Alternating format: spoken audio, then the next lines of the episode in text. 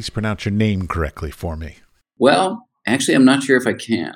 The way my family pronounces it is Sas, but being in Eastern Europe, the way it probably should be pronounced is Shush. But since there's nobody else with my last name, as we just kind of discussed, since my father kind of made it up. We discussed off the record, so why don't you put that on the record? So the the family name was anglicized uh, when they moved to the U.S. Mm, four generations ago or so, four or five, to Souse, and my father had, had tried to figure out the proper spelling of it, uh, and he came up with the spelling that I use that I was born with, which is S Z O S Z with an umlaut over the vowel, and it probably should be Sas with an A in the middle, still with the umlaut, which would mean Saxon, or German in Hungarian, which is the the country that my family immigrated from, and my name with this spelling means what the hell in Hungarian. So um, I think there's about seven sauces in the world, and I'm related to all of them, maybe six. So I think we can just pronounce it however uh, we feel like. So my family, uh, being from the Northeast, says sauce. Something I always wonder about people is sort of how they're made as far as creative people. So, like, were your parents creative? Was it some schooling? Like, what led you down the path of a creative field? Yeah, very much. Uh, my parents met in art school as undergraduates. They they both went to Bowling Green. They were both from Ohio. I taught there. All right. Yeah, BGSU. Yeah, middle of fucking nowhere. it is. Yeah, yeah, a half an hour from Toledo, and that's the great, uh, uh, the great urban center. My father went on to Cranbrook, and then, kind of right out of graduate school, he got a job teaching at Rhode Island School of Design and he taught there for about 52 years. So I grew up with him as an art professor, as a practicing artist, and he kind of he had a little bit of a inverted path uh, with the arts in that, like in the 60s, uh, or actually before that, yeah, I guess it's the 60s. Yeah, um, when he was finishing graduate school, he was doing that very much that kind of like big, chunky 60s bronze casting stuff, pretty abstract. And then he got more and more figurative and more and more decorative as he got older and older. And he ended up kind of specializing in uh, medallions and monuments and doing a lot of kind of, you know, there's a certain kind of liberty leading the people theme in the in the later work but he was spectacularly talented. He was a guy that could just kind of pick up anything with his hands and do it. My father's the same way. It drives me freaking nuts. Yeah. Uh, and, he, and he was very bright. And that was kind of so I, uh, like, pretty early on in high school, I pretty much knew I was going to go to RISD. They used to, I don't know if they still do, uh, but they had a great program where faculty dependents went free. So as long as you could get in, everything was paid for tuition wise. Oh, that's um, so cushy. I'm so jealous. Great. Oh, it was great. Yeah, it was so good. I originally I, I meant to go into sculpture when I got there. And I was I was a bit of a lazy student and then like I didn't really look around and assess my options very well. I intended to go into sculpture and then I kind of went to the sculpture department. I mean the, the sculpture department at RISD is very good, but it's not one of the university's strengths, really. Like it's more of a design school. And so I kind of went into the sculpture department and I was like, these guys don't actually know how to make anything, you know, because they were doing this kind of much more conceptual stuff. And then I went into the design department and I saw these guys that could basically just like, you know, at the end of a design education, you could do everything from build a motorcycle to frame a house. Um, I was like, oh, all right. Uh, I like to make stuff that does stuff.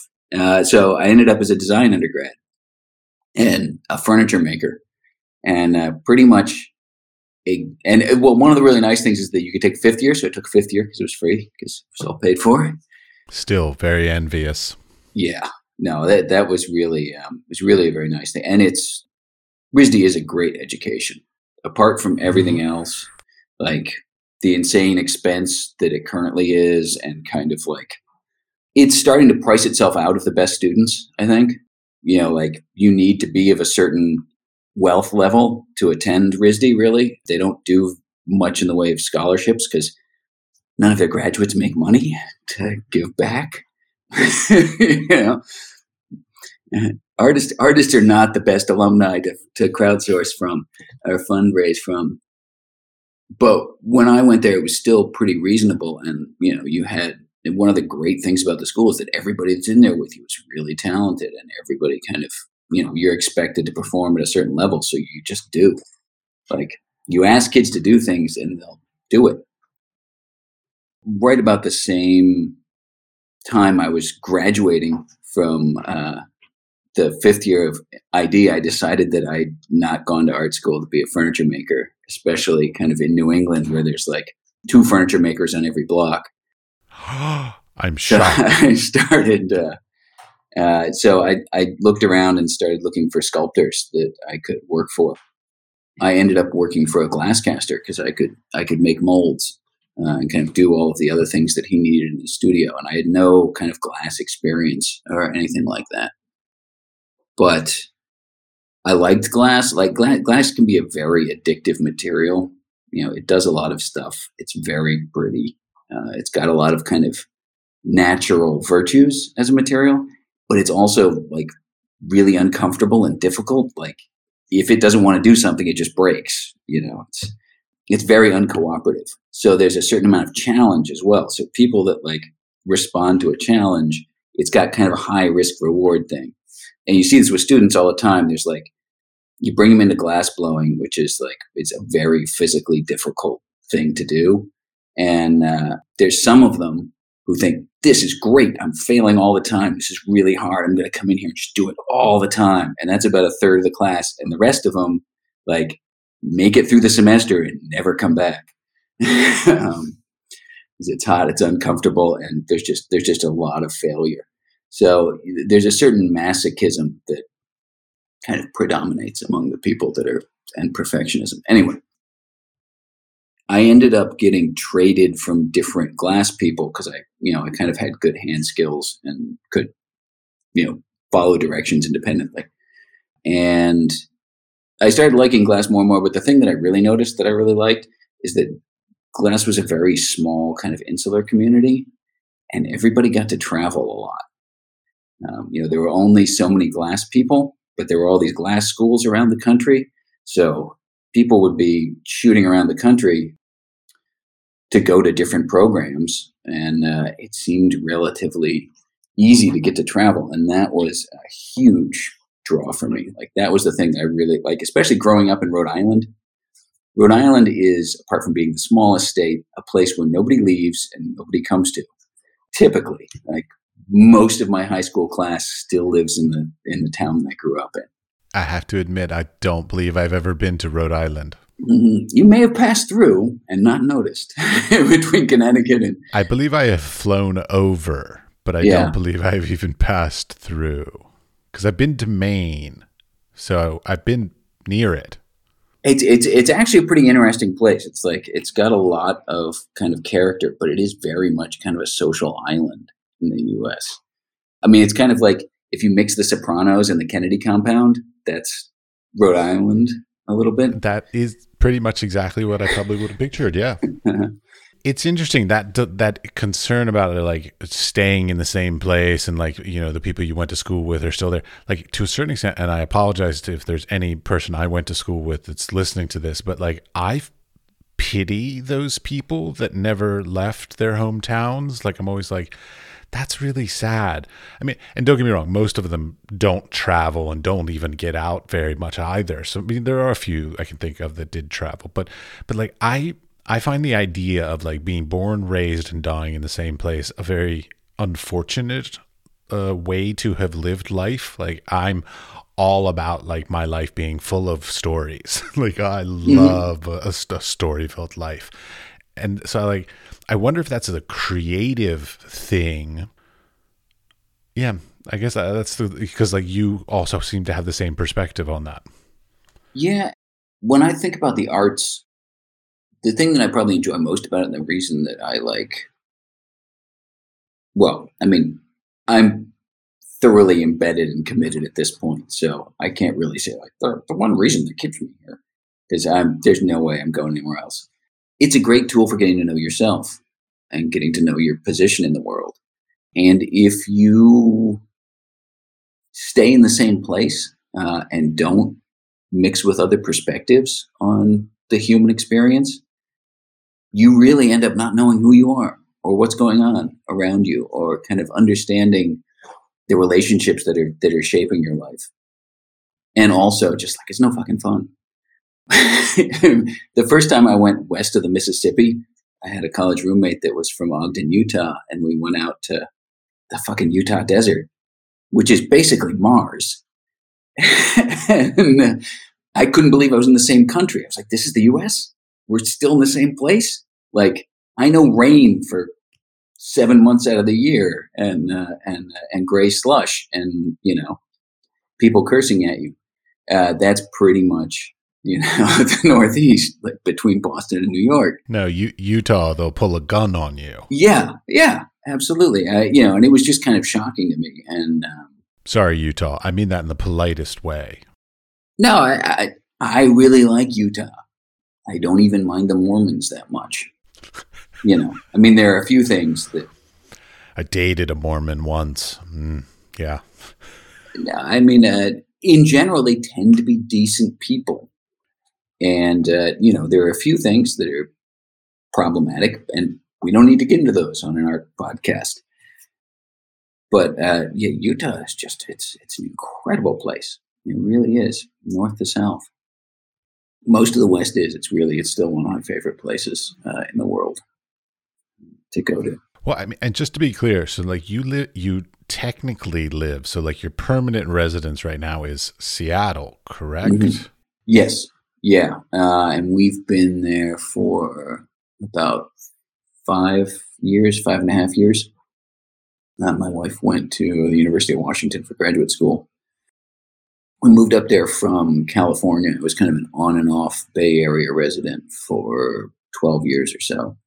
And I really, really like the San Francisco Bay. It's, um, it's a physically beautiful place and it's also really culturally broad it's gotten less so, I think, since it since I've moved there.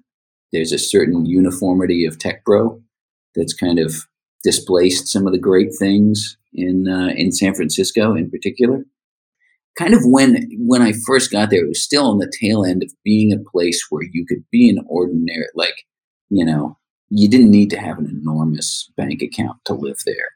So you still had aging hippies. You still had like the the last geriatric remains of the Beat Generation, and uh, you still had anarchists in Berkeley, and you had you know there was a lot of that kind of stuff. And now in San Francisco, either you're rich or you're poor. And it was I was just back there recently for a sculpture installation, and it was really shocking how great the divide has become, especially in the downtown area. I mean, there's always been there's this area called the Tenderloin there's kind of the last of the flop houses that aren't on Mission Street, and is always a kind of an eye-opening place to visit. I'm laughing because I actually lived in the Tenderloin. Yeah, yeah, as you know, well, the Tenderloin has now grown by about five blocks in every direction, and its population with it.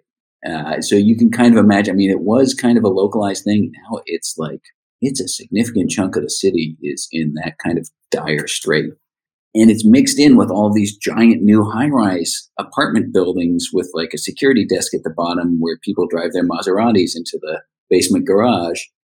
And there's this real like outside of Hong Kong, I haven't seen that much of a wealth disconnect just living right next to each other. Yeah, Hong Kong, you see everything everywhere all the time. So yeah, we kind of got off on a tangent a little bit about social economic situation in San Francisco. But uh, well, but I I lived in San Francisco in the Tenderloin. I went to the San Francisco Art Institute, and and while I was there, like I had it was the most ridiculous house I think I've ever building I've ever lived in. First of all, I had a crack whore on my front step that like dealt crack. She kept it in her cheek, and she would like cough and like hand you the crack. It was very weird.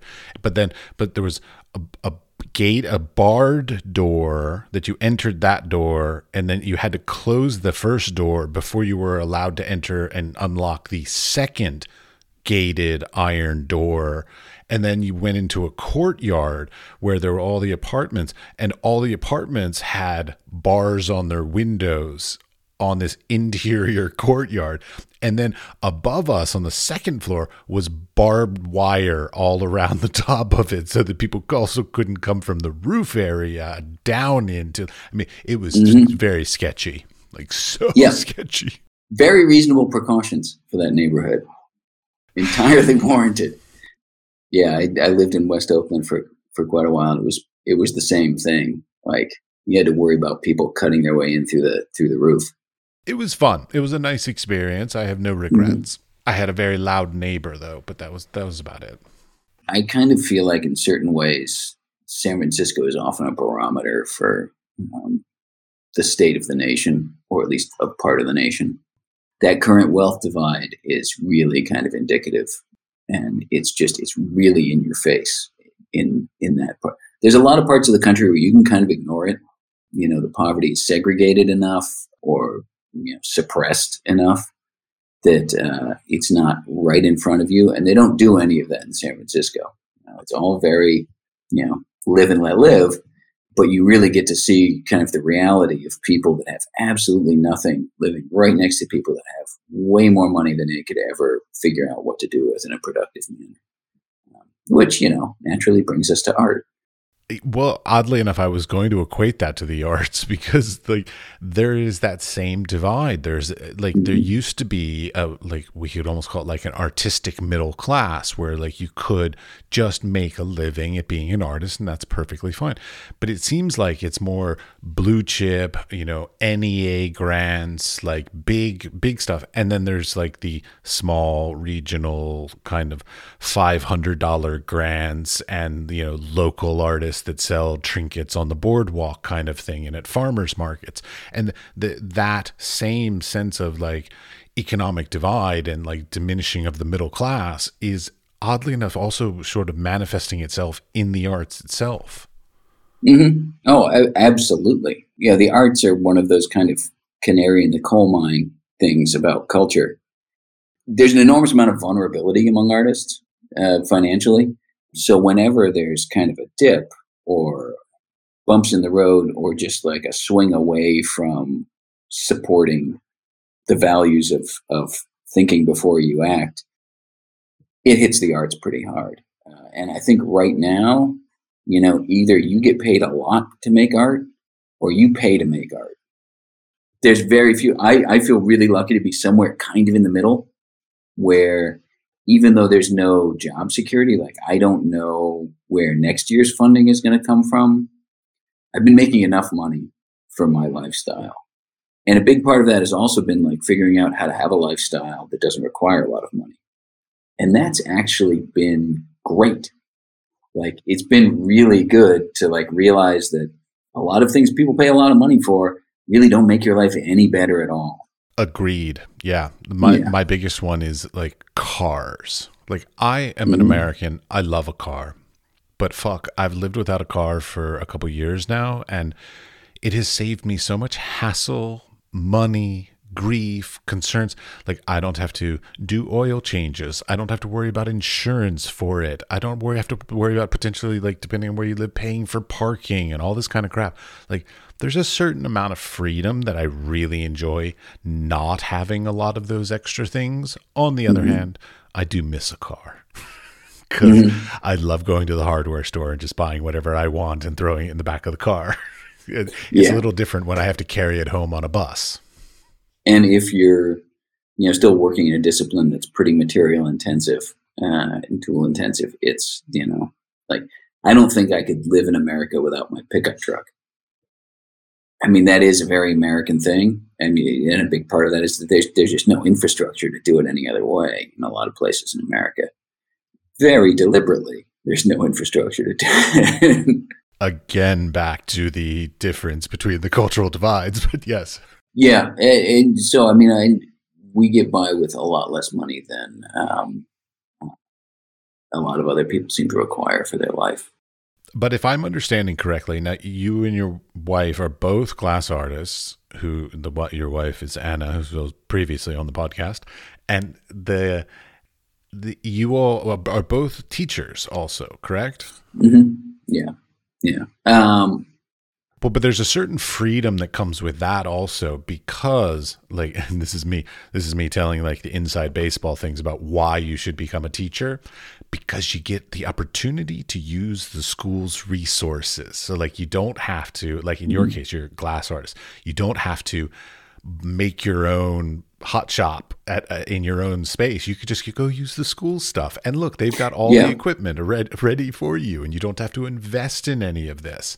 And that is a magnificent thing. I mean, I use the school's resources whenever possible when I'm teaching or in your case since you seem to be doing a lot of like visiting artist and visiting teacher type things you can almost choose a school that has the resources that you want and be like oh i mm-hmm. want to go teach for you because you have this great resource that i can't afford mm-hmm.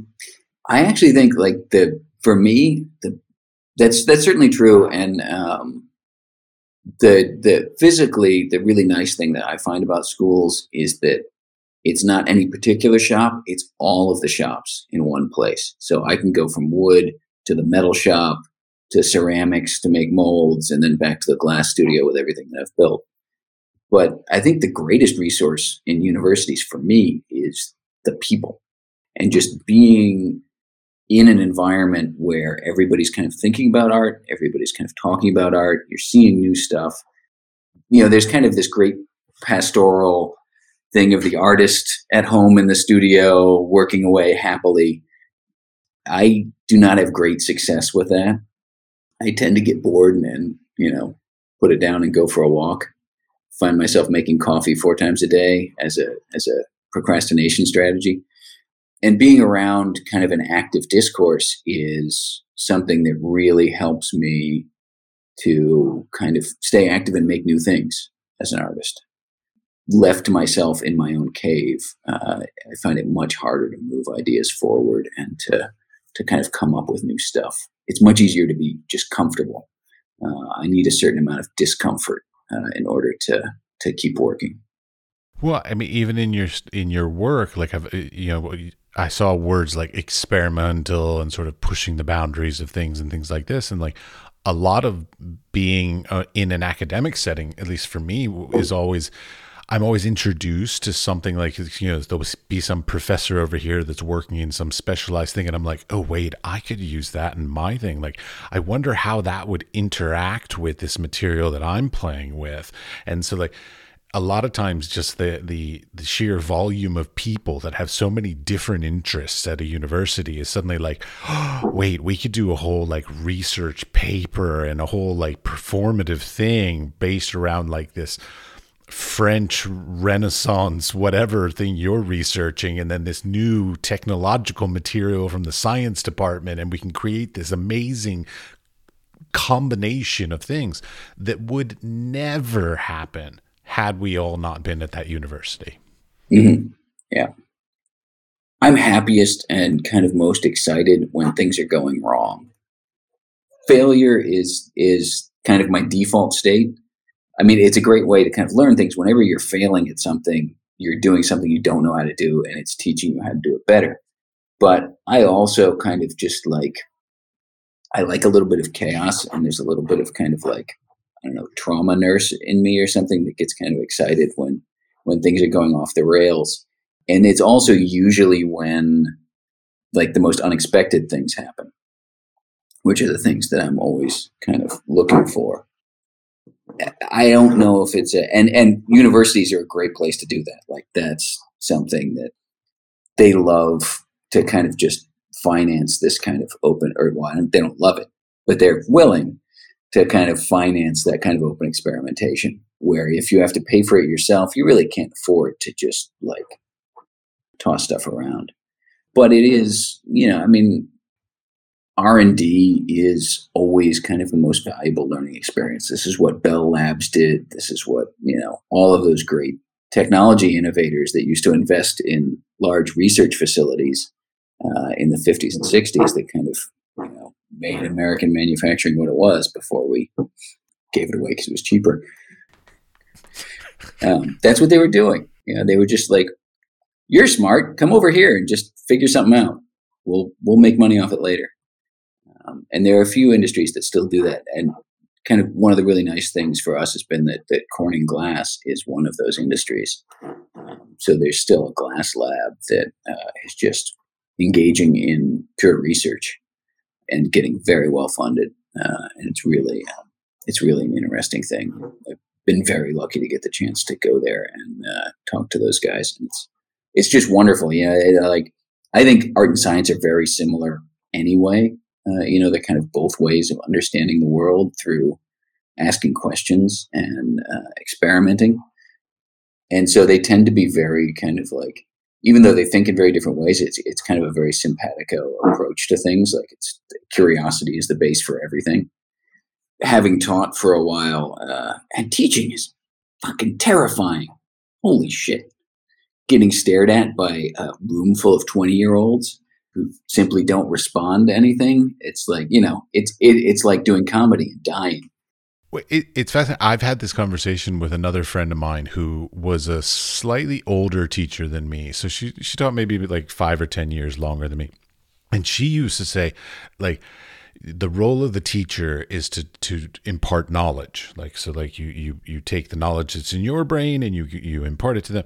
And i and i kept like debating with her. I'm like well there's a fine line on that. Like yes i give like 50% that. Absolutely it is that. They're, they're trying to learn from you from your experiences. But part of your role is not only to keep them entertained slash interested in the topic but also you have to keep yourself interested in the topic because mm-hmm. I've noticed like when I teach the same course over and over and over semester after semester, I'm just sort of like, okay, yeah, this lecture again. Okay, fine. And I'm uninterested, you know, mm-hmm. so like as a student, I always remember the teachers who were passionate and expressive and emotive about their interest in their thing instead of just like serving up facts as far more interesting and more fun. And so like to me, teaching is part performative art and like you because you're trying to engage the viewer in in whatever's fascinating you but also you have to love what you're doing you have to be fascinated so like i i mix i try these days to mix it up like i i almost never do the same lecture twice like i just mm-hmm. because I have to have fun with it because if I'm not fu- having fun and enjoying it, there I have should have no expectations that my students will. Yeah, and uh, you know that that thing about the university being a challenging place that helps you grow. I kind of like every time I get a lecture, I, I want it to be better and more informed. So there's kind of this incremental thing, but the big challenge for me is that you know, kind of in, in the more physical arts, uh, and glass tends to be a little bit physical. One one of the other things about glass is there's so many different ways to do things with it that you certainly can't teach all of them. So getting the students to a place where they actually want to go out and experiment on their own and do some of their own learning is really kind of this tipping point. Like if you can get them interested enough that they start practicing on their own to become physically better and then exploring on their own to find new ways of making things. That's really, and then on a very selfish level, it becomes really interesting because you've basically got like this crew of people doing experiments and finding things out and then reporting back to you with the results, which is really wonderful. Like, like it's, um, it's this chance to really kind of refine and explore and have all of these minions just kind of doing their own little, little, uh, investigative espionage work into into the material. Oh yeah. Well, like back to your like failing as a as a sort of a, a general studio technique. Like I'm all for that. Like I, generally, like I, literally, I'm sitting here while we're talking, and I've got a piece on the other side of the room that I've been like working on, and I'm like, it's just not working yet. And I just suddenly realized this morning that I was just like, you know what's wrong with it is I'm not willing to fail hard enough. Like, like, mm-hmm. like I've got to double down on the risk factor in it in order mm-hmm. to really achieve something interesting and different. I've been playing it too safe. And I feel that a lot of artists do that, and, you know, and so there's that fine balance of like, sometimes you can play it too safe, which is fine and often ends up being more decorative and pretty and, and safe. And then there's those people that take it like and go way over the top. And of course, that can also fail miserably as well. But there's some beautiful balance of like, of, of like knowing when to play and how to play safe and knowing when and how to to go way over the top mm-hmm. yeah there's a i think of it as like a sentimentality check you know like am i uh, you know am i holding on to this because it makes me feel good uh, even though it's not it's not moving at all. And uh, yeah there's certainly I, i've certainly met a number of artists who like make phrases like kill your babies. They're like driving focus and it works for them and that's you know that's great. I, I think that's also because the ones that it doesn't work for just disappear. Um, you know if you can if you can consistently kill your babies and still be making art five years later then you're you're you're pretty much going to survive anything but it is really important at least for the way that i think about art because I am never approaching art as a way to make a living. I think the two things are kind of diametrically opposed. Like art and money are somewhat antithetical to each other. They're two very different value systems for looking at the world. And I mean, the other thing is that art is very personal. So, like, my ideas about like what's good for me in my practice are certainly not for everybody. But I always, you know, whenever I try to make art for money, it does not go well. You know, whenever I try to make art about politics, it goes even worse. Um, you know, I have certain things that I can do well. Failing is a big one of them. I've got that one down. But kind of mixing those things, if I if I'm doing something other than just focusing on the joy I get out of the experience of making it and of finding something out new, like the ways that it changes my ideas about the things that other people make or my ideas about who I am and where I live and our human identity within the world, which, you know, is a very fine incremental thing, but is theoretically kind of the goal of all of this. It's kind of a philosophical identity and or philosophical endeavor in self identification. That's the way that I have to approach it. If I worry about money before I do something, then I would probably never do anything. Um, at least not the way that I do it. Uh, uh, I'm all for it. Yes, I, am yeah. on the same page. It's because the the problem with art is it's an arbitrary value. Like all of mm-hmm. it, it's it, it, You know, they say like, "What's art worth?" And basically, the answer is always whatever somebody's willing to pay for it.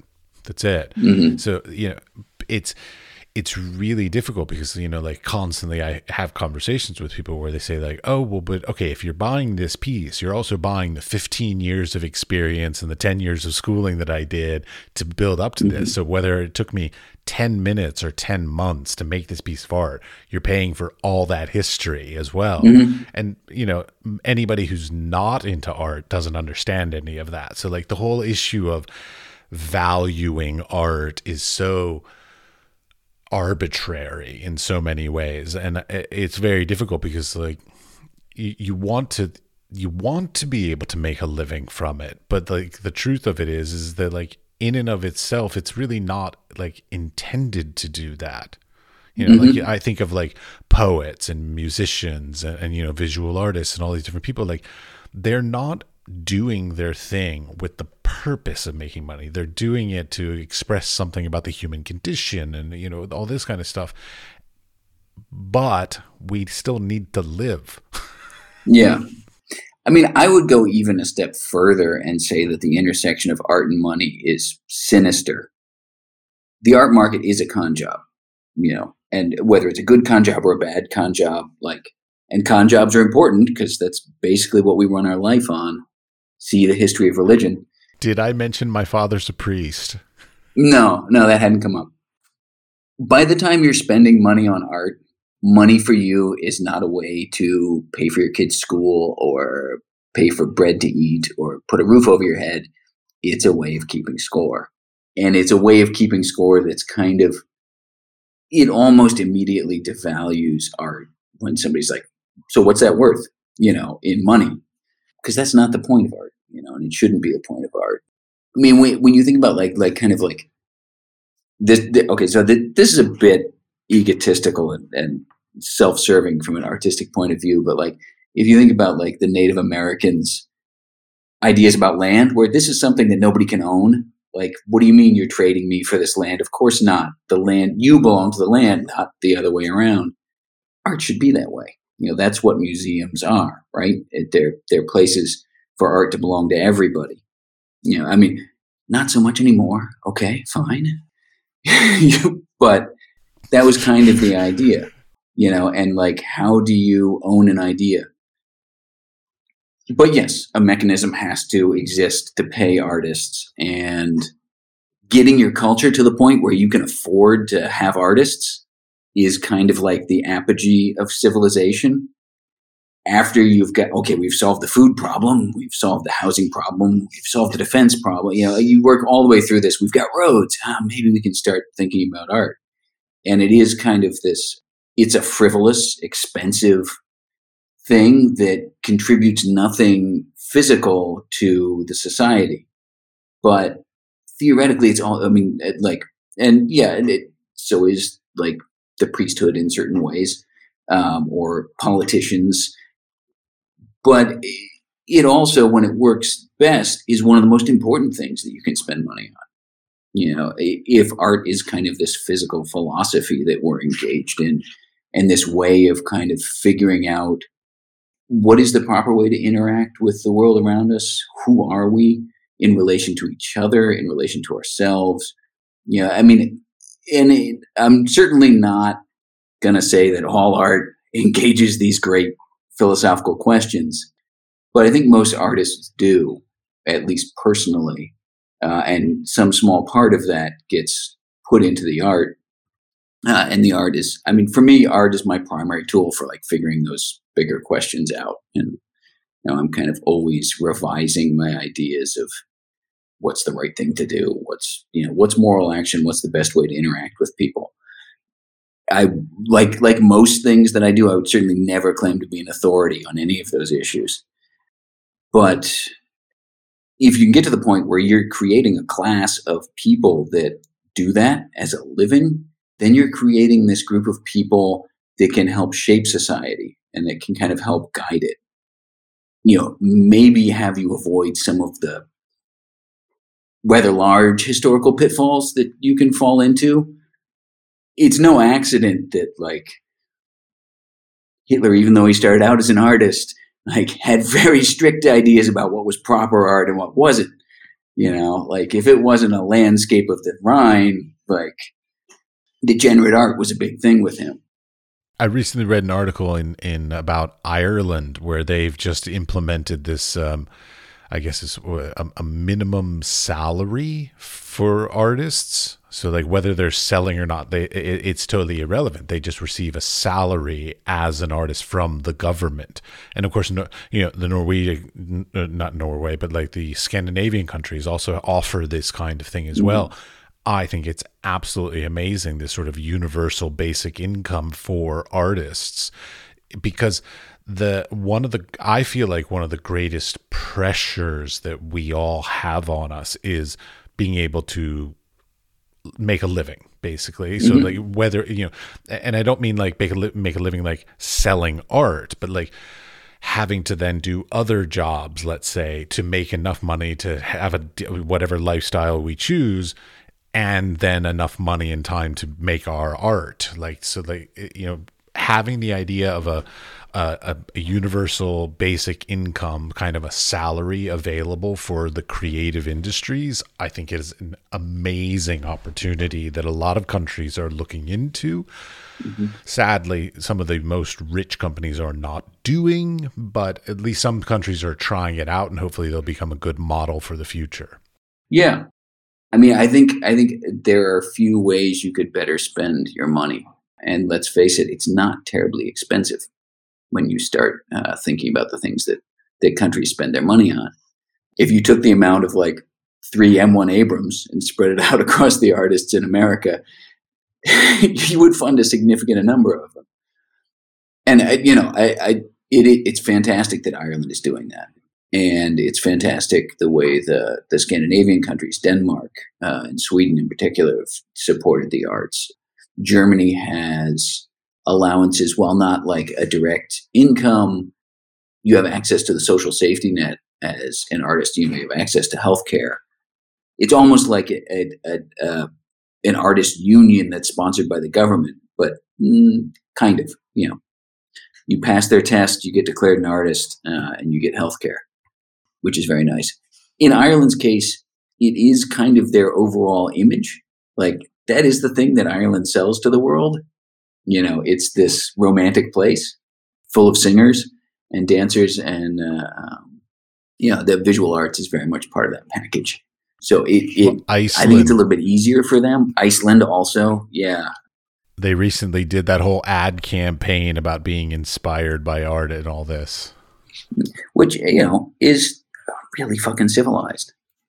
It's really kind of a, a nice thing obviously a pro, you know, support arts and support the idea of these kinds of things. But quite honestly, like I support the idea. I'm very socialist in, in many ways. Like, so I support the idea of like, you know, uh, universal basic income. Period. I like the idea of flat taxes. Mm-hmm. Like, I'm I'm very socialized in all these kinds of things.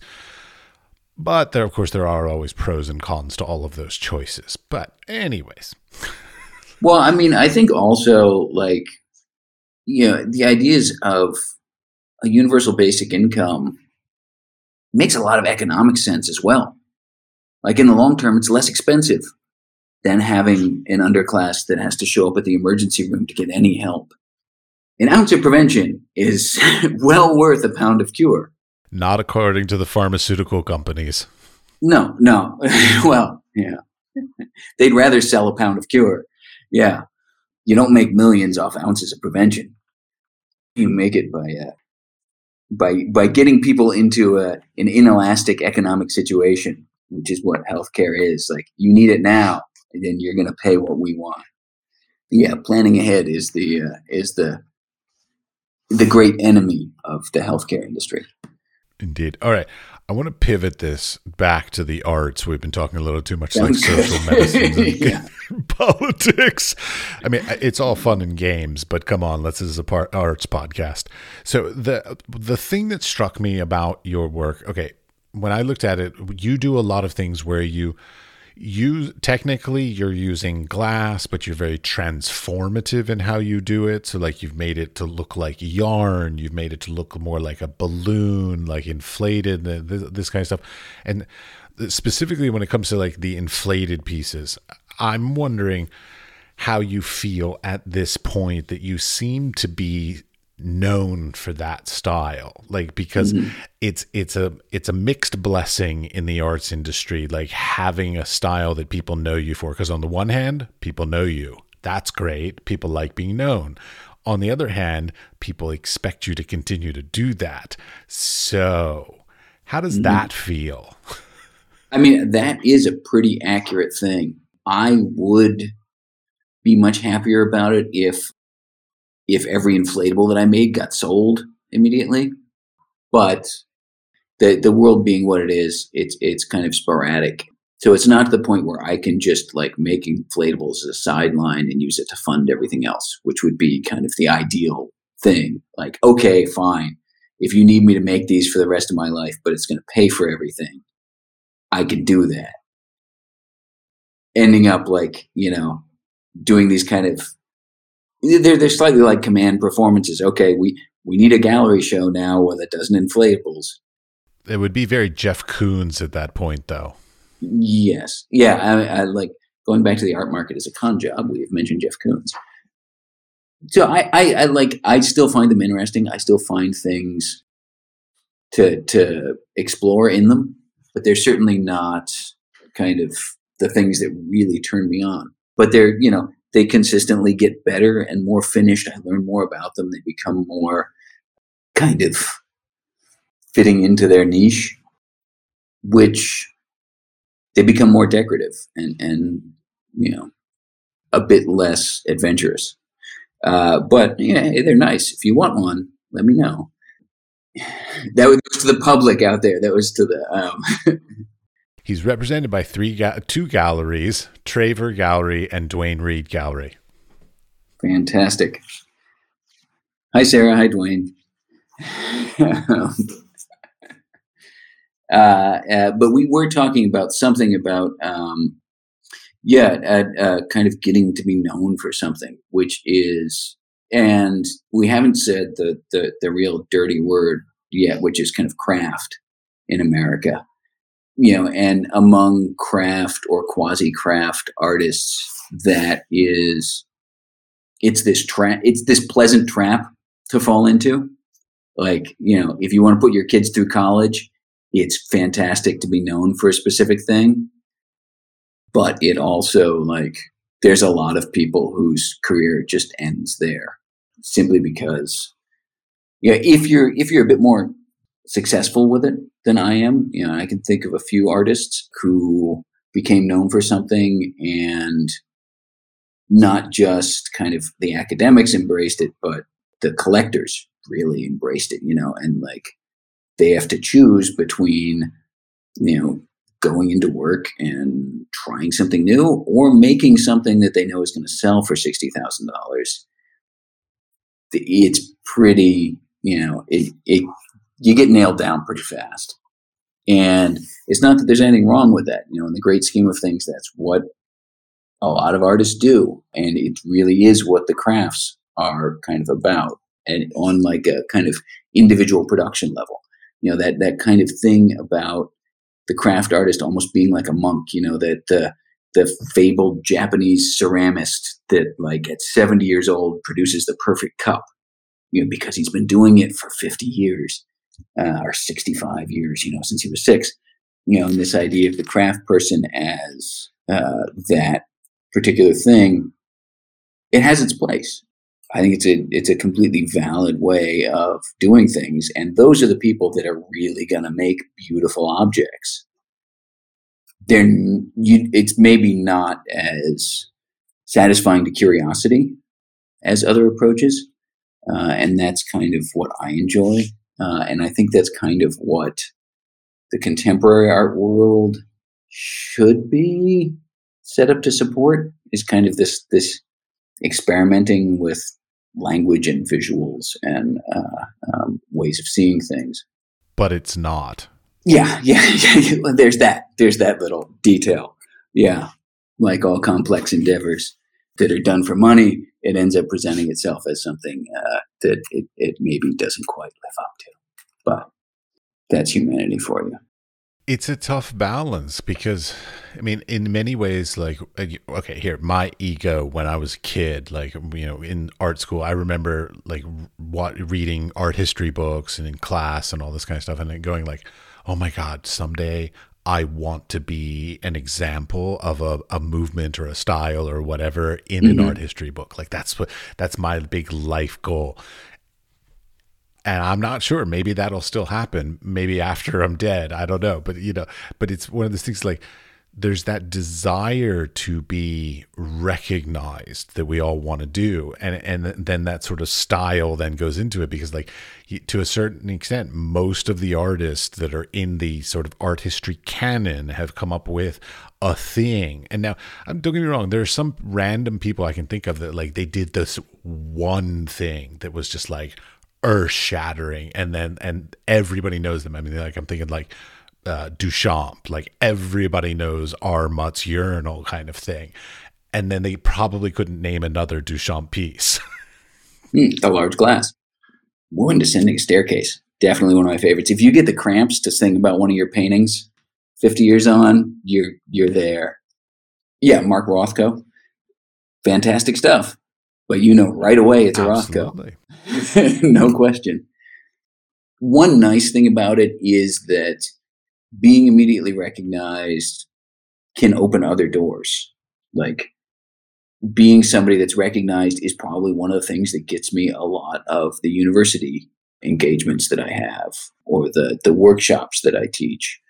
So in a lot of ways it, you know, the simple notoriety of it opens a lot of opportunities up as an artist. But yeah, um, in uh, kind of in my 30s, I was like, ah, I have this thing. People know it. I should be set. And then nobody bought it. you know, I would make these things and like, you know, sell one a year. Uh, and so it, it was never, um, it never turned into a viable kind of financial strategy. But I think in terms of uh, just kind of opportunities and the ability to apply for things and the ability to get grants and stuff like that, it has been quite helpful.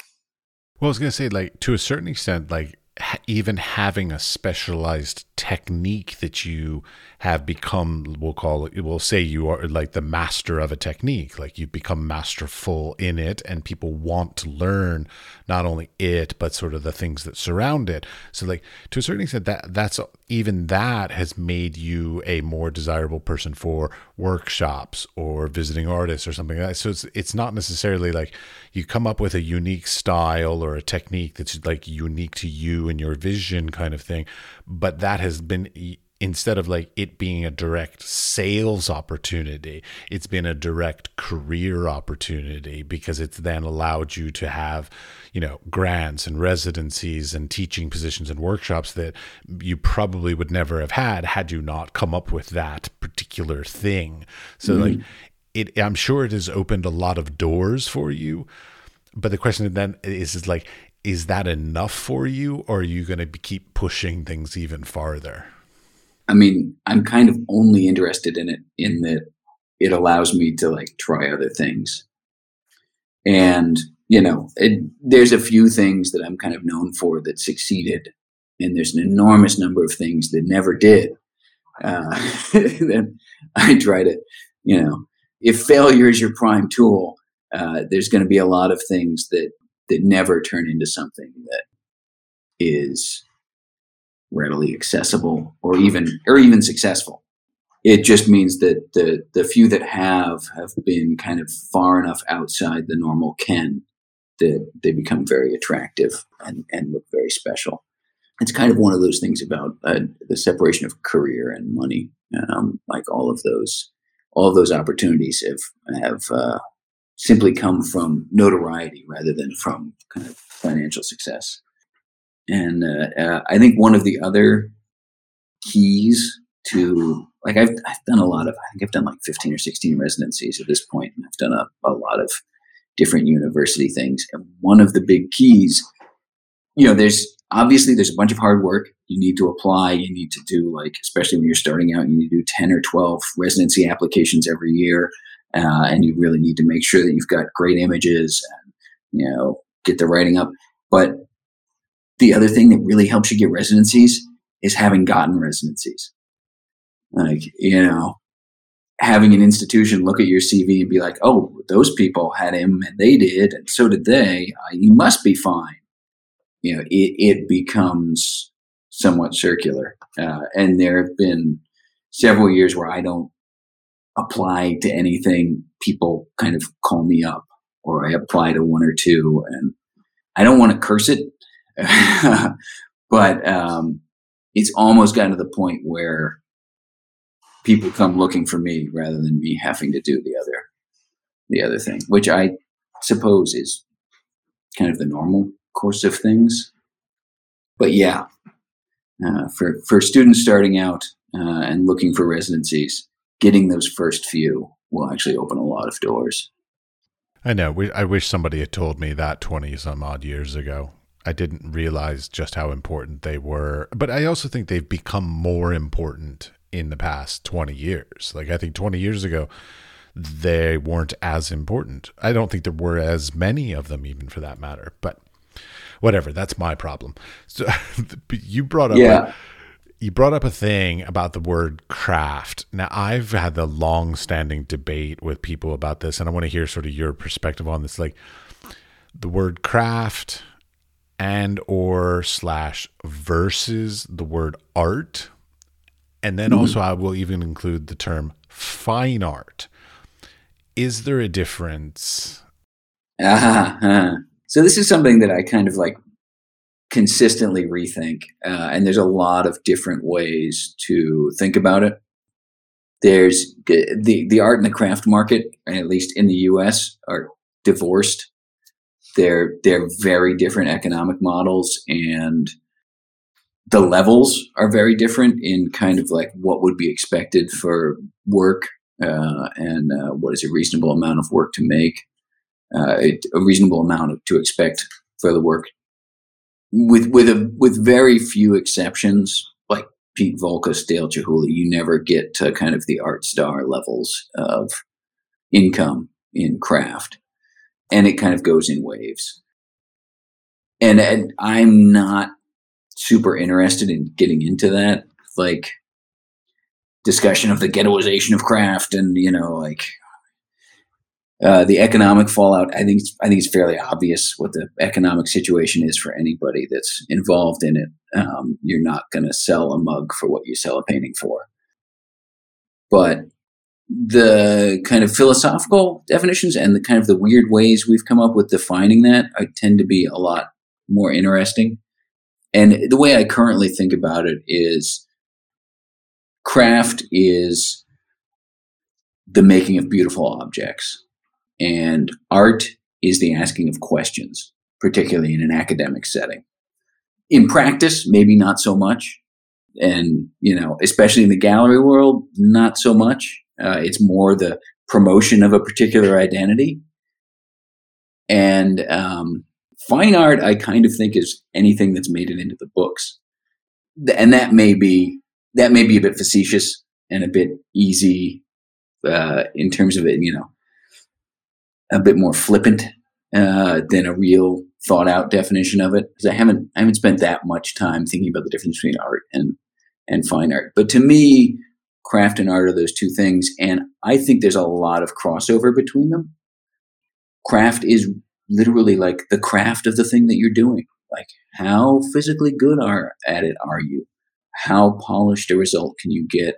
How kind of technically inspired can you get? Because, uh, you know, I mean, like we were talking about the little Japanese guy that makes the teacup for 60 years. That 60 year teacup is a bit of a religious experience if you're tuned into it. They're really like, you know, that's when you should be able to see those 60 years in the object, you know, and the guy's like, you're not paying for this cup I made, you're paying for my 10 years. Like, you want to see those 10 years in the cup. Like, you know, it wants to say that. And uh, like the 75 year old master Japanese potter, when you have his cup, you should see that. And I think a lot of times you do. Uh, and that's, that's a very kind of like, it's something kind of fundamental about humans, about the way that we kind of value things and, and value objects.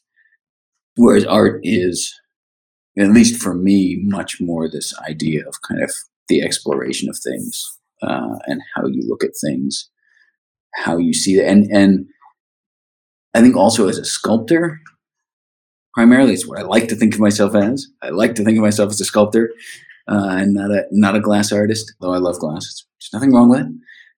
It's very much a physical thing, you know. It's like how do these ideas that you have and your sense of self you know when you start actually making things how does that interact with space and physicality and like there's that dividing line between your mind and your body and like sculpture is should be kind of bridging that all the time like your thoughts in physical space um, and and reverse like your physical space in your thoughts. And that's kind of an interesting thing for me because it you know we all get a certain amount of joy from the things that we do, both from kind of like the physicality of our body or like the objects that we surround ourselves with. You know, everybody nests and builds this house of objects that they like around themselves. And there's a reason for that. Like there's there's something in there where there's a, a crossover between like the things that are physically required and the things that are emotionally nourishing that I think like at least to me like that's the thing that i want to explore like why do things make us happy? Why um, why are there certain things that are beautiful to everybody?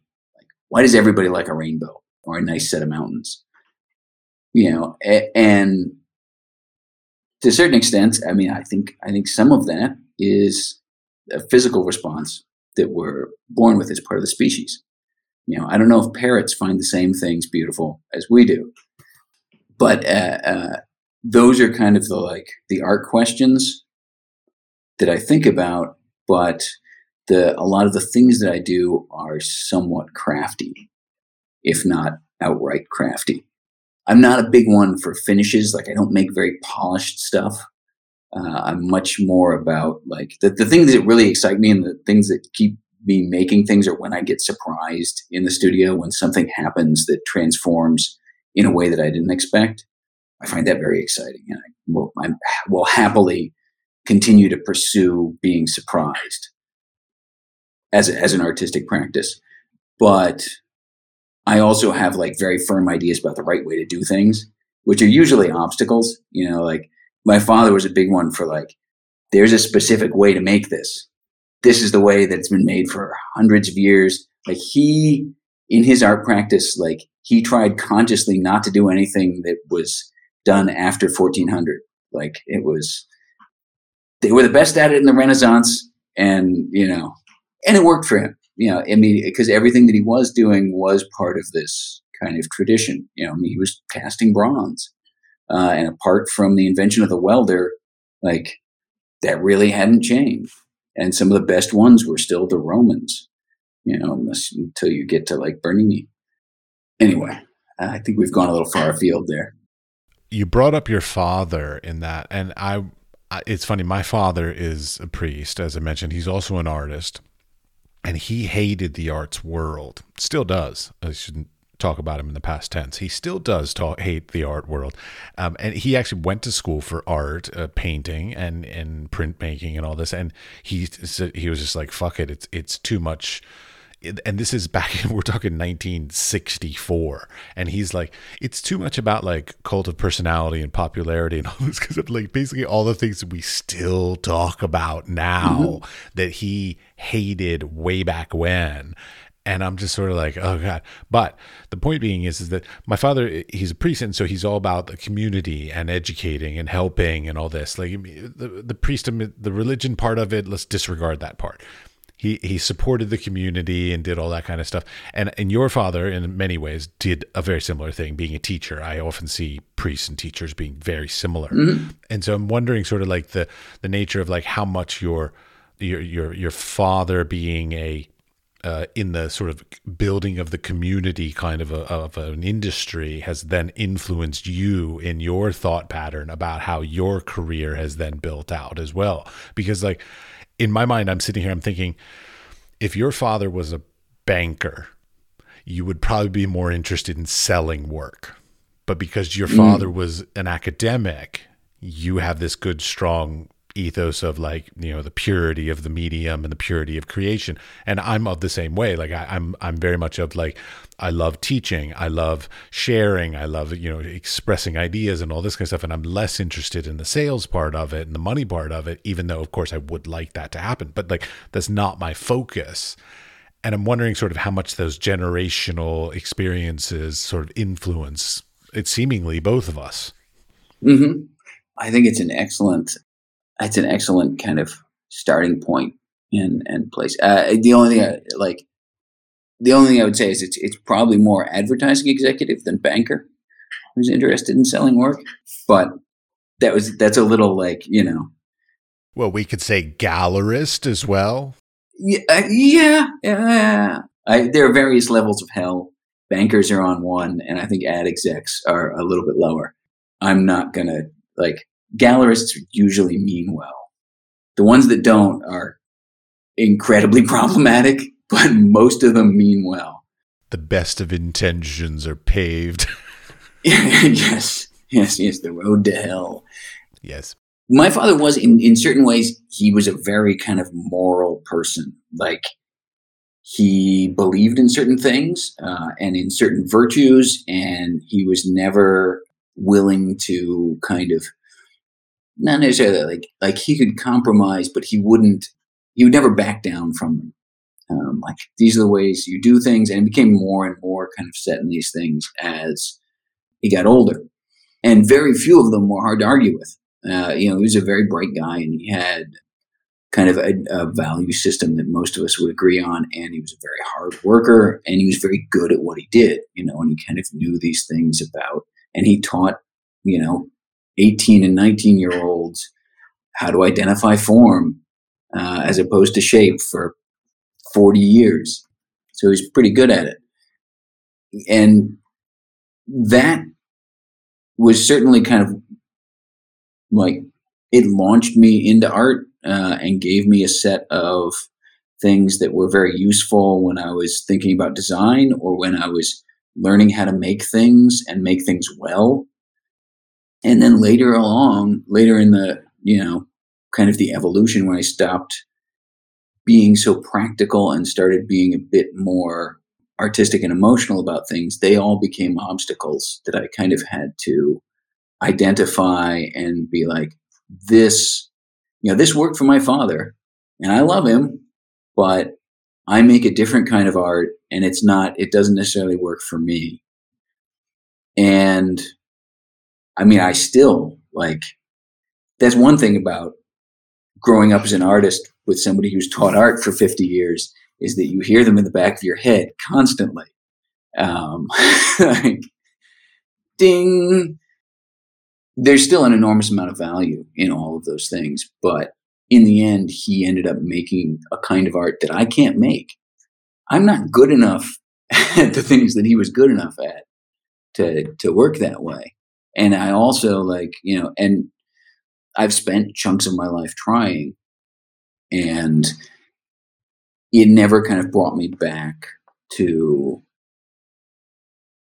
working hard and to enjoying what I did. Much like trying to make art that satisfies the voice of my dad in my head is a lot like trying to make art that I want to sell. It's something that I can see the roadmap, but I don't really have the drive to get there. Uh, and in the end, it's a half-hearted attempt. I, I totally understand. Yeah. My, my, father, he also paints. Um, he, at this point, he paints 13th and 14th century Russian Byzantine icons as a hobby.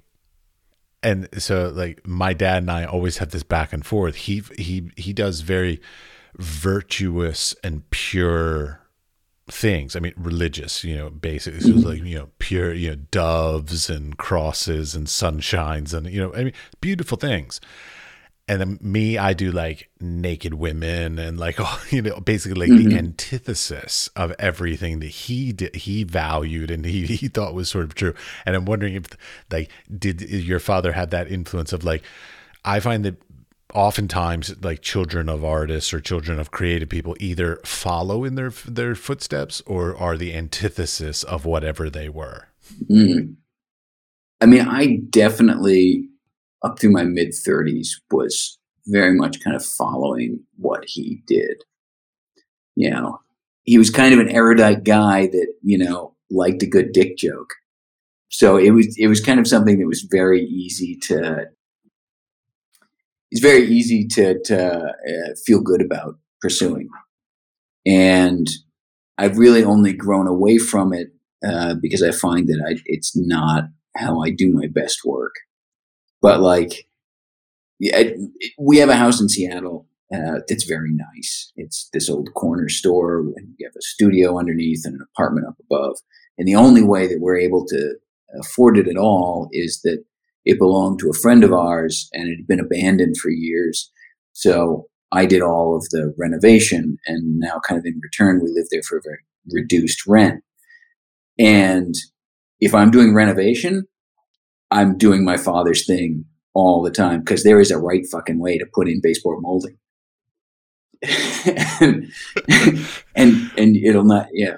I know this voice very well. Continue. Mm-hmm.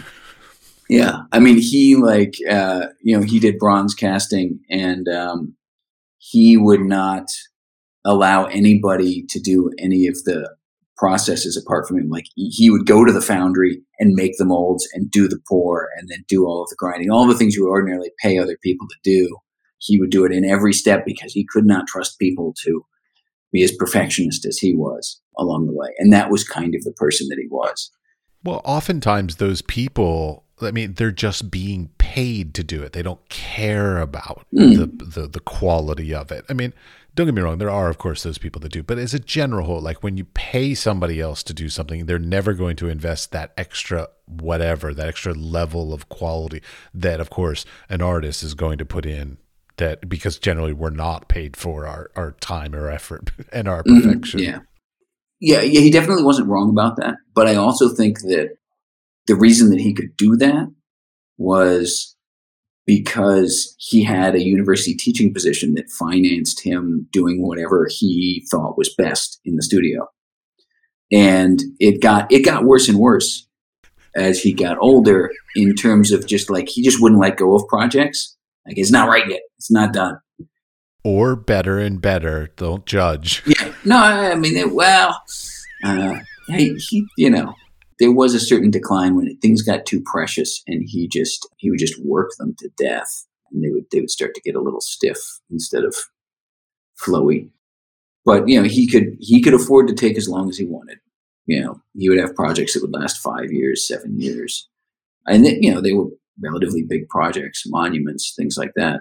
But most of us would have looked at it year three and thought it was done. Uh, but that just wasn't the way he the way he worked. And he was lucky enough to have a, a position that let him do that. Uh, like I could not indulge in those things. Like there are certain things like I need something done. I can't do the research to find out how to do it better than the people that I would pay to do it, which was kind of his. You know, I just don't. I don't have the time. I can't afford to spend that time really communing with the object um, which is another part of craft. I think there's there's a lot of kind of object lust. You know, there's a, there's a slight fetishization of, of everything that you're doing. You know, if you're yeah, if you're gonna do that thing every day for 20 years, definitely getting something back from it that's not entirely wholesome.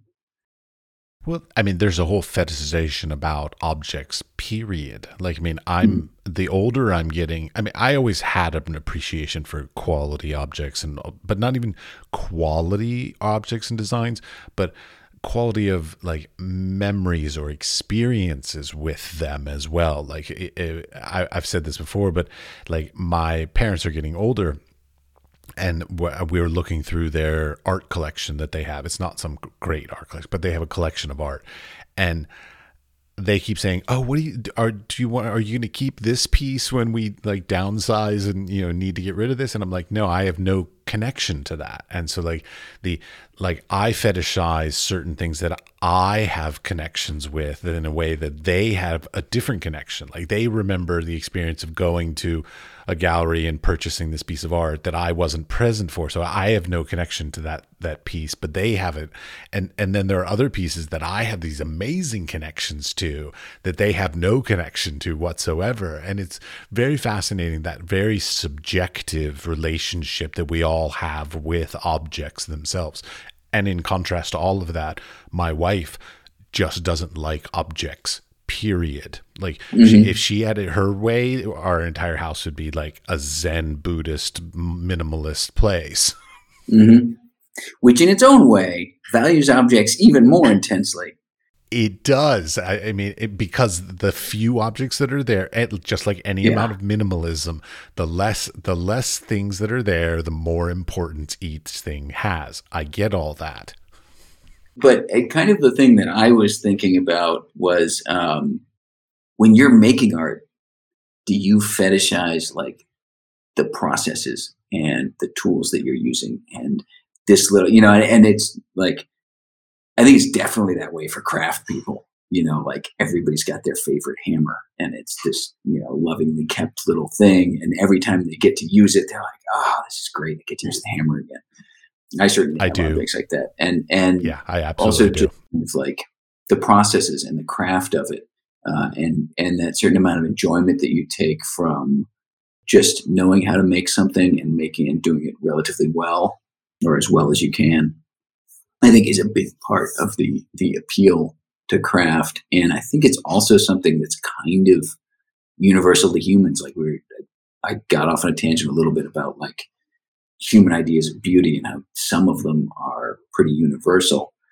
I think there's also this kind of like this attraction of activity that that uh, finds its greatest expression in craft. You know, like this repetition of things and getting slightly better at it every single time uh, as a really satisfying way to spend your day is a very kind of craft idea and it's is kind of fundamental to it's yeah You know, and it, it's also something that like people that are outside the art world apply to art in general constantly you know like like a painting regardless of or or a mixed media piece or a performance or a video piece regardless of what kind of big questions it asks or how it maybe changes the way that, that people think about things, inevitably there's a bunch of people that are like, he could have done that better right there. And the editing's, you know, he really doesn't have the brush strokes of, you know, and, and of course you run into this with your professors as well, but it like, um, and that I think is a big part of the art craft discussion is that like those very kind of crafty things cannot really be divorced from art uh, because we're still always judging it as a beautiful object in addition to whatever else it's doing. Like, I don't really need to see those things divorced. Like, I mean, I think there's certainly plenty of things like the work of Bruce Nauman, like, has basically zero craftiness in it. It's still really important. It's still really, you know, like looking at those things and trying to understand them and like understand them in relationship to yourself. Uh, and, and, you know, and they're very kind of self mirroring things. They're all about art practice, um, or at least like the ones that I'm thinking of.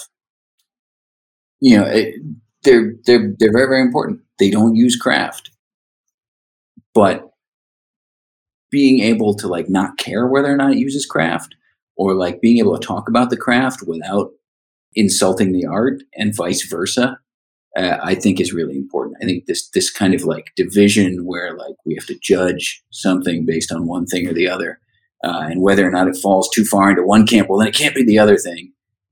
It's false. It's it's a it's a dichotomy that doesn't need to exist. I'm essentially a craft maker who has aspirations uh, about doing other things and spends a lot of time thinking about other things, uh, and how much that that like gets translated into the work. I hope it gets translated into the work. I don't know that it necessarily does, but it certainly gets translated into the way that I think about life and the way that like I think about myself. I think we we all ride that line. I hope so. I mean, that's like it's part of the whole thing, and that's like the physicality of sculpture. That's the like you know where's that line between the idea and the object, mm-hmm. and how do we make objects that cross that line? Indeed. All right. I've got one last question. Totally superficial question, but uh, your name is actually on your website as C Matthew. So, mm-hmm. Mm-hmm. what's the C?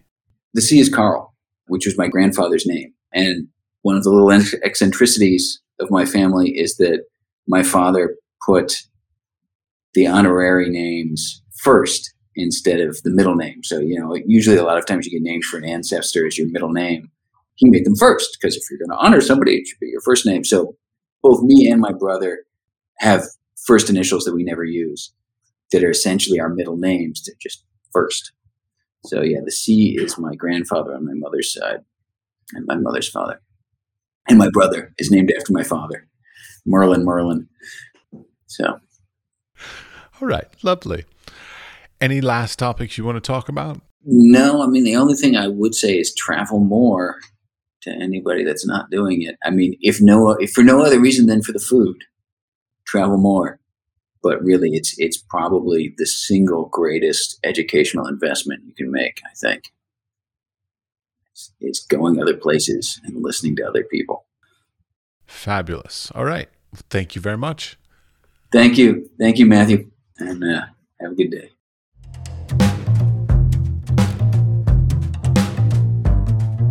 Thank you for listening all the way to the end of our conversation. And we thank you for your support in helping to build a stronger arts and creative community.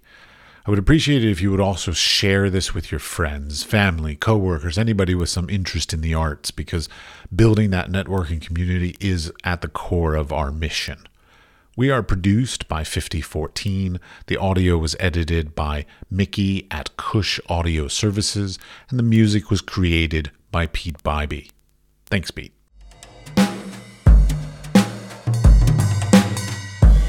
The Wise Fool Art Podcast is supported in part by an EEA grant from Iceland, Liechtenstein, and Norway in an effort to work together for a green, competitive, and inclusive Europe.